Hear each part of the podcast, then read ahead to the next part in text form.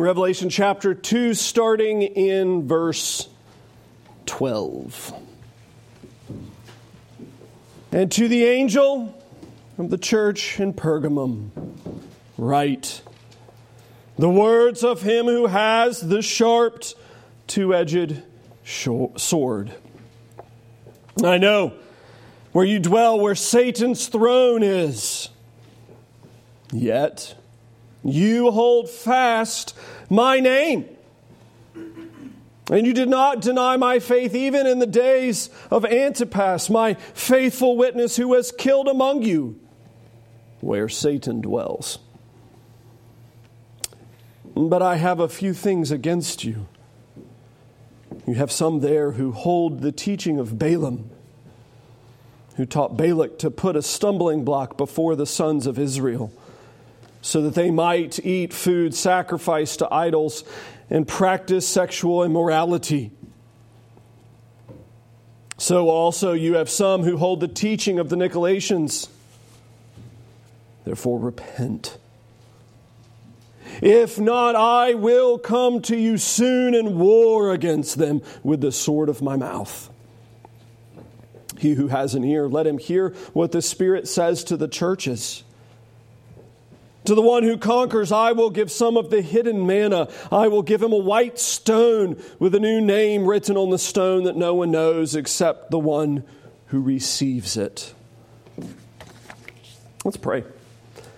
Uh, Lord, we do ask that you would in this time speak and that your spirit would work in us that we would hear. And give life and light to our hearts as it is already in your word. We pray in Jesus' name. Amen.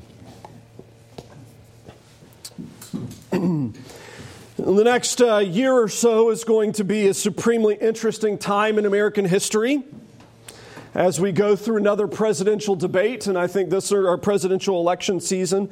Uh, and I suspect this one's going to look a little bit different than kind of anything we've seen thus far in my life, at least. It's going to be uh, interesting. Uh, one of the things that is going to be so intriguing to me and it happens, I guess, every political season, but particularly in this one, it's going to be interesting to see is how, how suddenly we begin to hear the language over and over and over again of, you know, we're all about liberty, we're all about freedom, we're America, right? I, I love that. The thing that does make me chuckle, though, is how often that kind of language is used with no definition. We're, we're, we're liberty, ah, we're freedom. And, and I sometimes wish that, like in the debates, they would just be a little bit more kind of candid. And maybe that sometimes the, the candidates would be a little bit more honest and just direct in their responses. You know, what are we liberated to? You're liberated to give all of your money to the government. Well, that's not a freedom I particularly like. I don't really want to go that route. I, think I'll pass on that, thank you. I prefer my money to be in my pocket, not in the government's pocket. Or perhaps they could give some other kind of silly answer, but it's interesting to think about. So much of that conversation is a conversation about what I'm being, being freed from and what I'm being liberated to. I, I personally have never really been freed from uh, you know, the evil government and constraints of England. That, that happened a couple of years prior to my birth, right? I, I'm a little bit younger than the Revolutionary War. So when we talk about liberty and freedom and all of those things now, what, what am I being freed from? What am I being liberated to? It's interesting, in fact, actually, if you want to go back and just pay more attention in the future. Think about the whole conversation about abortion. That's the entire conversation. What am I being freed from? What am I being liberated to? Does liberty mean that I get to do whatever I want, however I want, to whom I want? I wish they would ask candidates those kinds of questions. you know, what standard do you use to draw the line as to what's acceptable? Because most time they'll say something like, well, as long as it doesn't hurt somebody. Really? Is that really the answer? It's interesting, though, too, because that's the kind of thing that gets thrown around in the church as well when we start talking about Christian liberty and Christian freedom. Well, I have Christian liberty. Which, growing up in the church and having gone to a Christian college, that was almost immediately followed with, therefore I can use foul language. That is almost always the argument. That's how it was made. Therefore, I can do such and such. I can go to Vancouver on spring break and smoke weed. That's what I can do because I have Christian liberty. The church in Pergamum and the letter to her, particularly, is going to kind of hone in on that question of what does Christian liberty mean? What are we freed from? What are we liberated to? I didn't get that when I read it the first time. Well, no, this one's, out of all the letters we've hit so far, this one's probably the most technical in terms of how prophecy works. It's extremely complicated, and honestly, there's a large part of this that we just don't have the data to. Uh, John wrote it to a specific uh, reading audience, and we don't have all of the data that they have.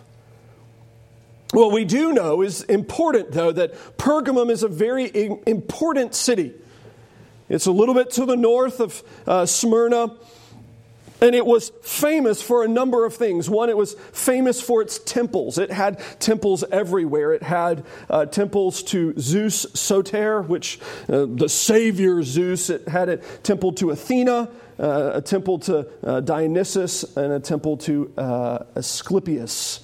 Uh, I'm assuming I said that right. Backstory on how that works. In the top of the hill in Pergamum, you have the great temple to Athena, and just directly in front of it, you had the four story tall statue of Zeus overlooking the city. It was impressive.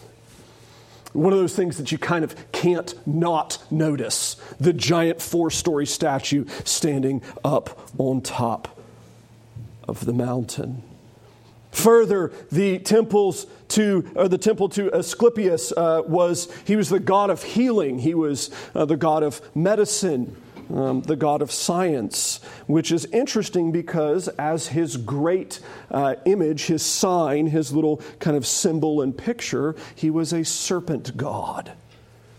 Ever wonder why the portrait of medicine today is the staff with the serpent coiled around it? Because of this guy. Asclepius. That's why the serpent for all of your medicine. You go to the pharmacy and it's got the little staff with the serpent coiled around it. It's because of him. So you have this great city filled with pagan gods. On top of that, Pergamum had one upped the other cities in terms of their relationship with Rome. Whereas the others, you had had temples built to Rome Pergamum is the city that then takes it to a new level and kind of formally adopts emperor worship. So that when you stepped into Pergamum itself, the emperor himself was considered to be divine. This would have been a tough place for a Christian to live. I mean, this is not the kind of city that you would think, oh, everybody's kind of moral, oh, everybody's kind of, it, it, just tolerance everywhere. This would have been a hard place to live. False gods, obviously, everywhere. A government that's claiming your fealty, claiming your loyalty, claiming your identity. What on earth are we supposed to do with that? Well, it starts verse 13. If we're going to jump into the middle of the letter, you, you get really what you would think is an opening statement of great encouragement from the Lord Jesus. I mean, if I were called to suffer dearly, I would love to have this statement said about me. I know where you dwell. I know. I, again, he's said this from the very beginning in these letters that he's not ignorant of the church. He's not far off, looking from far away, having no idea what's going on. He is the one who walks between the lampstands. He's in and with and around the church, knowing what's going on. I know where you live, church, and I know it is where Satan's throne is. Ooh. Again, probably hinting at this point to the um, extreme idolatry that was here in Pergamum and that it had taken a very sinister turn. Not that all idolatry isn't sinister, but Pergamum had taken a particularly sinister turn. Because here the church has had to experience great difficulty, already great persecution, even to the point where uh, Antipas, a guy we don't actually know who he is, we just know that he was martyred at this point, but died well. He was Christ's faithful witness, and the church has stayed strong the church has remained holding fast to the name of Jesus. And you would think, man, I, I love that. Yay, right? Woo! You have intense persecution. You have people actually, literally being martyred, and the church clings to the name of Jesus. Praise God. And then verse 14 oh no. Oh no, that bad word that follows a compliment, but. But I have a few things against you. And this is where we kind of say maybe if mm, standard English readers, the letter kind of goes off the rails, largely because we don't know our Old Testament, and largely because this is intended to be a bit more opaque than some of the other ones. This I have against you. There are some there who hold to the teaching of Balaam. And we don't immediately jump to Numbers 22 through 25 because we don't have that memorized, though we probably should, as that is the story of Balaam.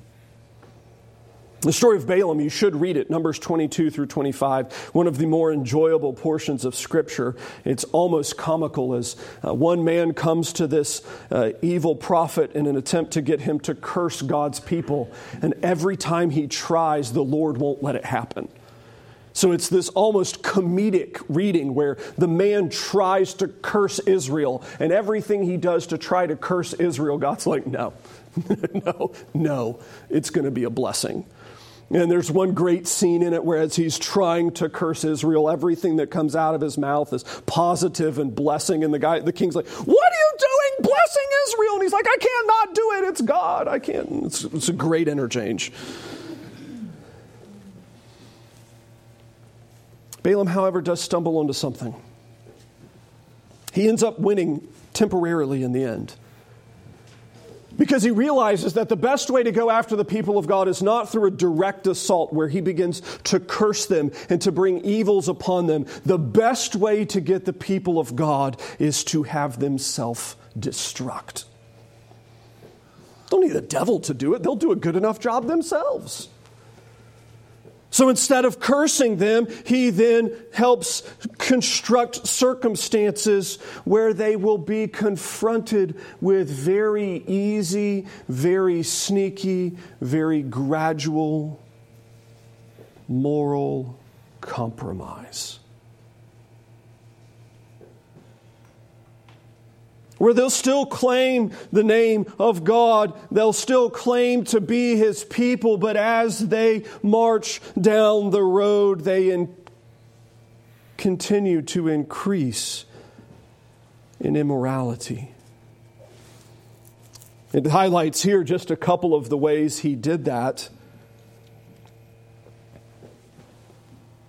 He put up a stumbling block before the sons of Israel so that they might eat food sacrificed to idols and practice sexual immorality. If you go back to Numbers, you actually find he did one thing first that was far more effective.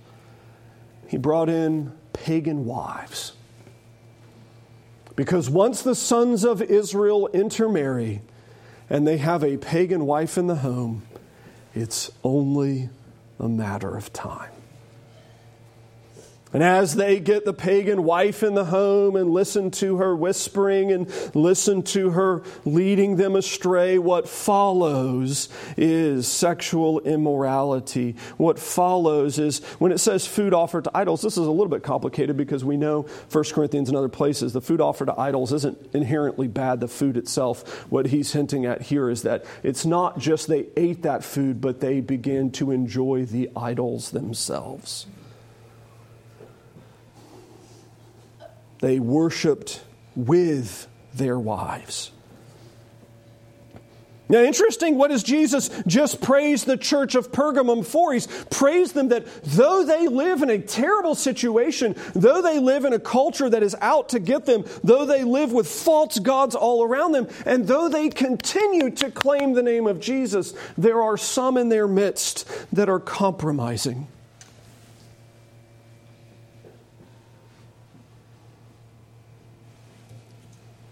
And they're compromising their purity.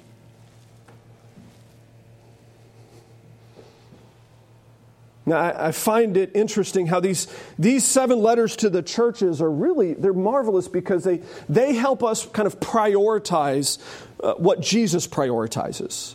It lets us see what's important to him. When you deal with a church like this and you're only going to take a paragraph to talk to them, you don't talk about the minor stuff. You don't say, guys, you need to improve your email chain. It stinks. That could have been right, guy, but you, you deal with the biggies. You have Jesus addressing with, you know, your first church, Ephesus, you've lost your first love. That is a big deal. That, that is not insignificant. Church in Smyrna, you have them suffering and getting ready to get much, much worse in their difficulty. And so he comes with the fullness of encouragement, giving them the theological hug, saying, You're going to make it, you're going to make it, you're going to make it. But when we get to the church of Pergamum, he says, guys, the problem is that you confess Christ with your mouth, and yet you let impurity happen with your hands. You confess Christ with your mouth, but your hands and your hearts are filled with compromise.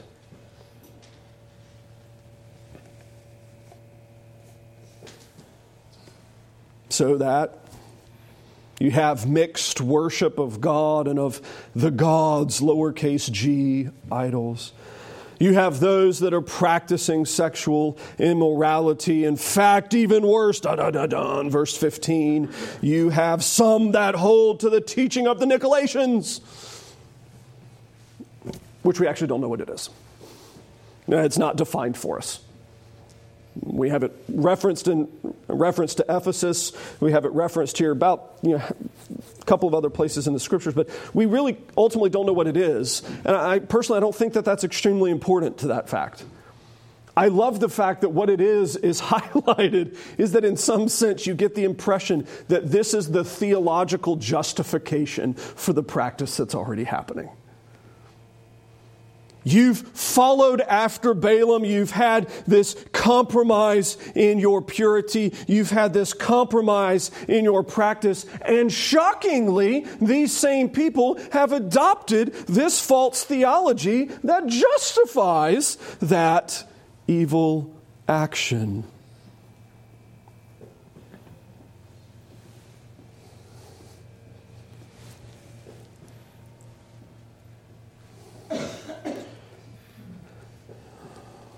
I'd love to pretend that this is not something that is extremely important for the American church today. And it goes back to that opening illustration, that opening question for Christians what have we been freed from, and what have we been liberated to? And again, I've, I've been in the church since I was virtually born, and I've lived with a lot of various covenant children. I watched walk this path. To say, well, I have Christian liberty. I have my sins forgiven. I'm going to heaven. I can sin more so that grace will abound. The more I sin, the more it shows how much I can be forgiven. And you're like, friend, you need to go read Romans. I think he addresses that specific question. Well, I, am forgiven. It means that I can do some of these edgier things and it not be terrible. Let no unwholesome word proceed from out of your mouth, but only such a word as is useful for the edification of those around you according to the needs of the moment. That's pretty clear. Well, I, am a Christian, I'm forgiven, I can do X, whatever that is.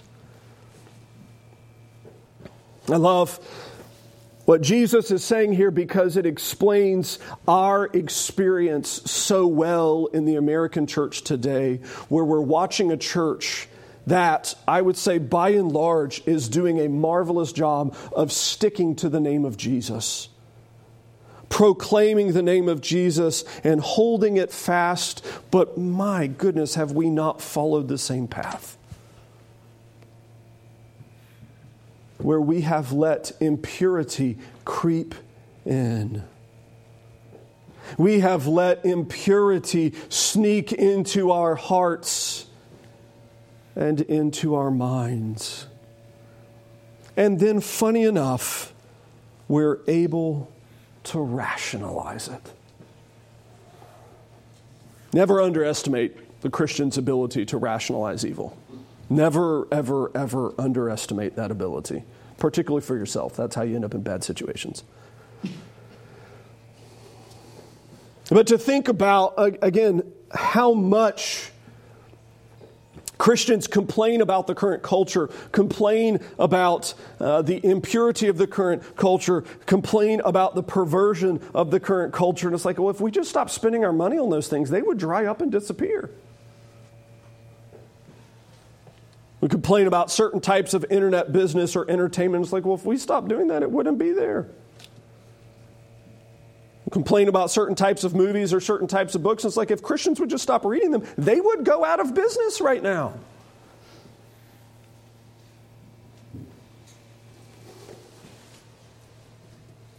Now, that's easy for us to go, well, yeah, that's them out there. That's, that's the Christians out there. Those are the bad Christians. I love that. That is immediately where my heart goes, right? Oh, that's them. Those are the weak, awful Christians. Those are the terrible ones. Do we not do the same thing? Have those quiet little compromises, those secret little sins where we let impurity into our lives and into our hearts and we hold it close. I mean, it's not a sin if no one knows, right? I mean, it can't be that bad if only I know about it. It's not impacting anybody. It doesn't hurt anyone else. Right? It doesn't hurt you. It doesn't hurt me. It doesn't hurt anybody else.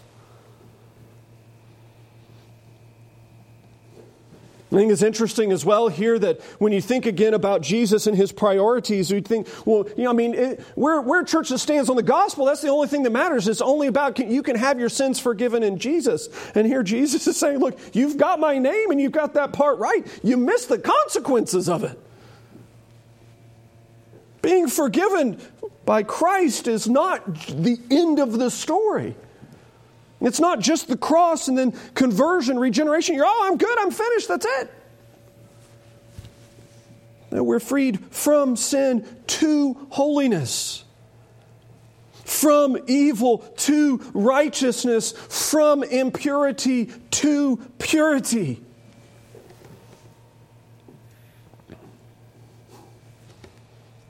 I fear that when it comes time for the history books to be written about the era of the church that I have lived in, this is our letter.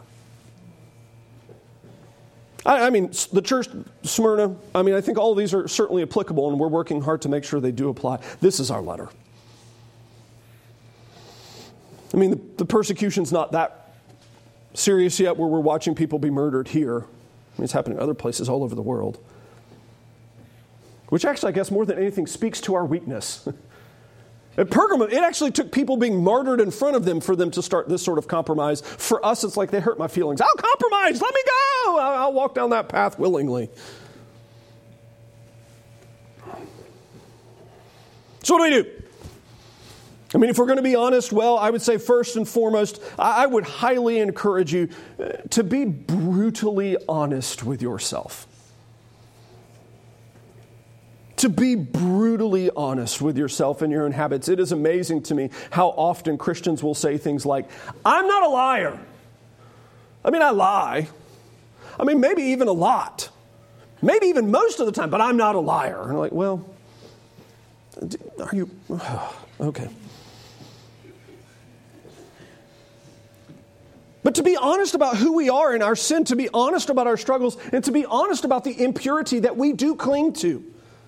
To be honest about the impurity that we don't want to let go. To be honest about the impurity on the things that we don't like, but we still continue to consume.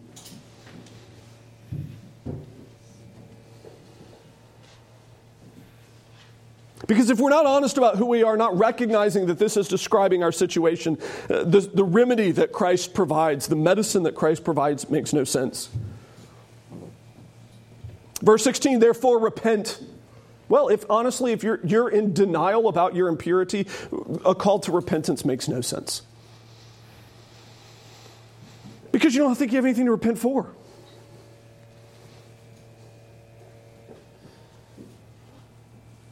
You can't take the medicine if you don't think you have the illness of sin that's being talked about. Therefore, repent, turn from this, and turn not simply to greater purity. Interestingly, that's not the solution that Jesus presents. He doesn't say turn from these acts of evil and impurity toward newness of behavior. He, he actually gives a better transition. He says, turn from these acts of impurity to me keeps it co- totally out of the realm of moralism. You turn to me. And he identifies himself in so many ways here in this passage that pertain to this. First, if you looked at verse 12, again, remembering each of these letters, he begins with an address of himself that came from chapter 1, and it is the address, the title, that helps us understand who he is for that church the words of him who has the sharp, the two edged, the sword, all of them highlighting the fullness of the weapon in his hand. Here comes the Word of God. I love how one of the keys to combating impurity, one of the keys to combating this sort of sin, and certainly to combating the rationalization is to be aggressively submissive to the Word of God. Aggressively submissive to the Word of God. To be relentless in attempting to understand it, to apply it to our lives, and to subject ourselves beneath it. Aggressively submissive. It's two terms you don't tend to think of together, but that's what Christians are called to be to the Word of God. Aggressively submissive? What new areas of my life can I bring into subjection to the Word of God because God's Word is true and noble and lovely and pure, and I want to be as well? Christ is the Word. Verse 16, therefore repent. Well, he identifies another aspect of his character, one that maybe isn't quite as exciting to many of us. If you don't repent, portion of the church that's practicing these acts of evil, I will come to you and I will war against you with the sword of my mouth. Christ is judge. Identifying first, he's Christ the Word. Second, he's Christ the Judge. He will return and all the deeds done in darkness or the darkness of our hearts will be exposed to the light.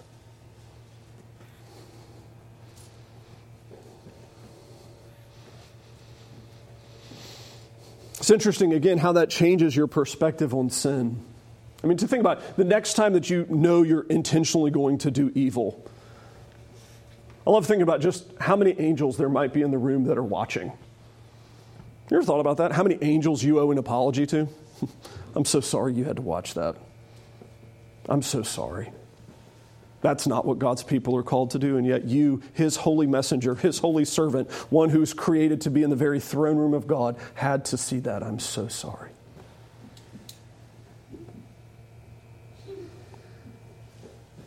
All of those deeds done in darkness will be exposed, and those that do not know him, those compromisers that are inside the church, he will destroy. And that, that's where it gets really hard, doesn't it?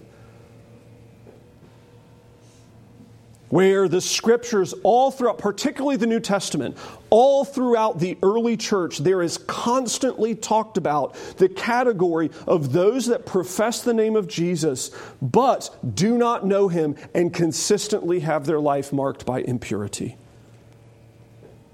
Jesus addresses it all throughout his ministry parable of the wheat and the tares, other things. Almost all of the pastoral epistles have some aspect of dealing with this category of person.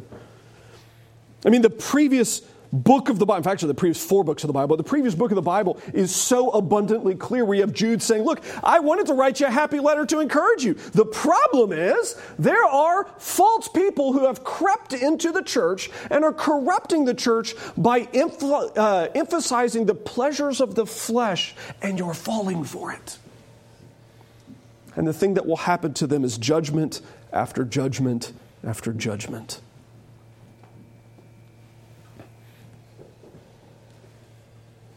You think, whew, those are both bad. Well, yeah, that, that is true. Both of those aspects of Christ's character here are hard for us to deal with, particularly in an American church. We only think we like to think about God as always being happy and warm and fuzzy.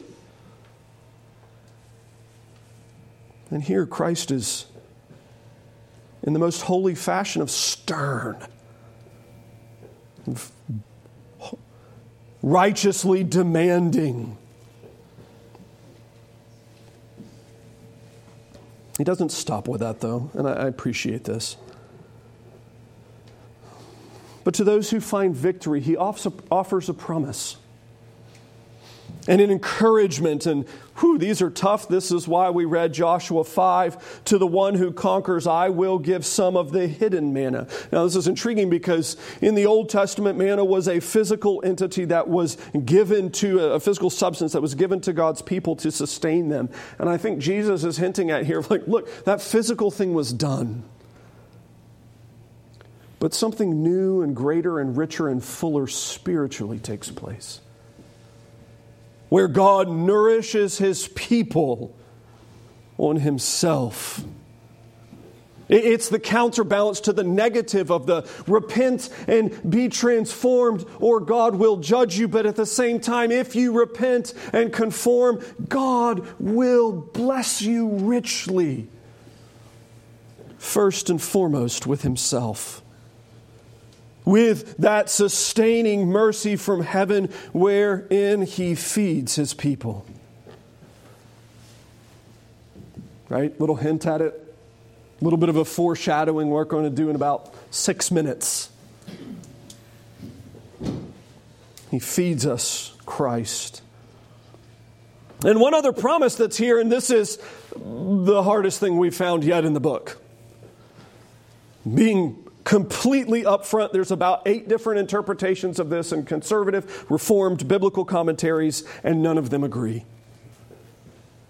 I will give him the one who endures a white stone with a new name written on the stone that no one knows except for the one who receives it. Everybody gets hung up on the stone. What's the stone mean? Why is he giving us a white stone? I, I suspect that's actually not the point we're supposed to focus on. the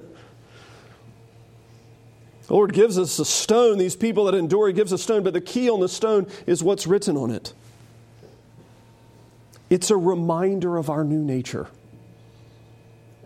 Look, you used to be people of impurity.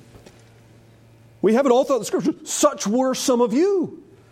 You were this way. You were marked by all sorts of impurity. Before you knew Christ, your life was a mess. It was a textbook in things that should not be done.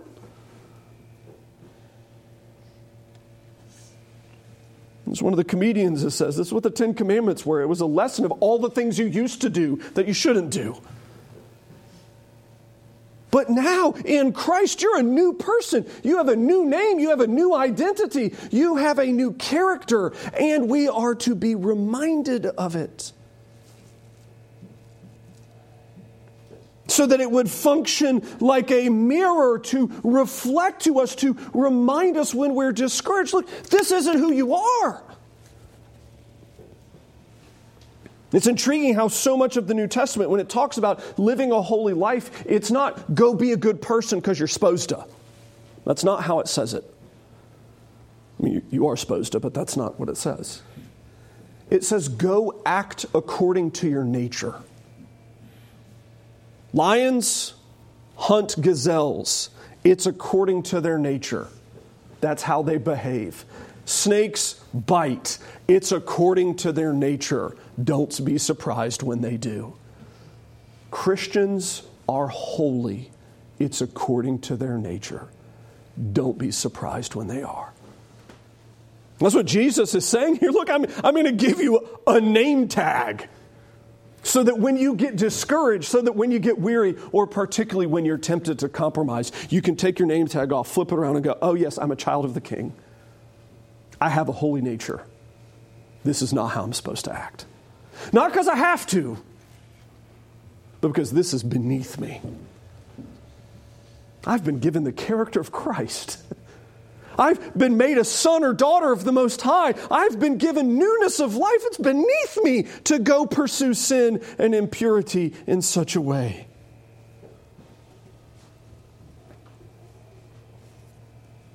And I would end with this.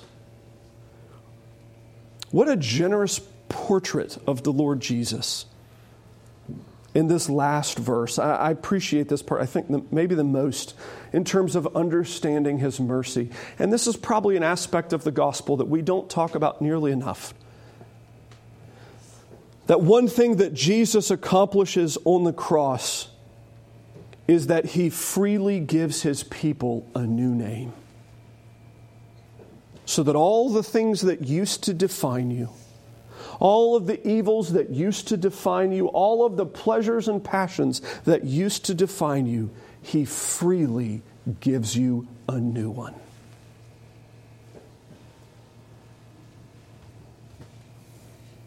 Saul becomes Paul for all of us. So that our natures change, so that our identities change, so that our very persons change. And oh, would it be that this week, as we struggle with sin in a fallen world that excels at thinking of new forms of it, would it be that we would remember I've been given a new name, I've been given a new character. I need to live that out because God is so gracious to me. Let's pray. Father, we thank you for your word. Thank you that King Jesus gives the holy manna, is the holy manna, and we get to feast on him even now. Would your word have a great harvest in us for Christ's sake? Amen.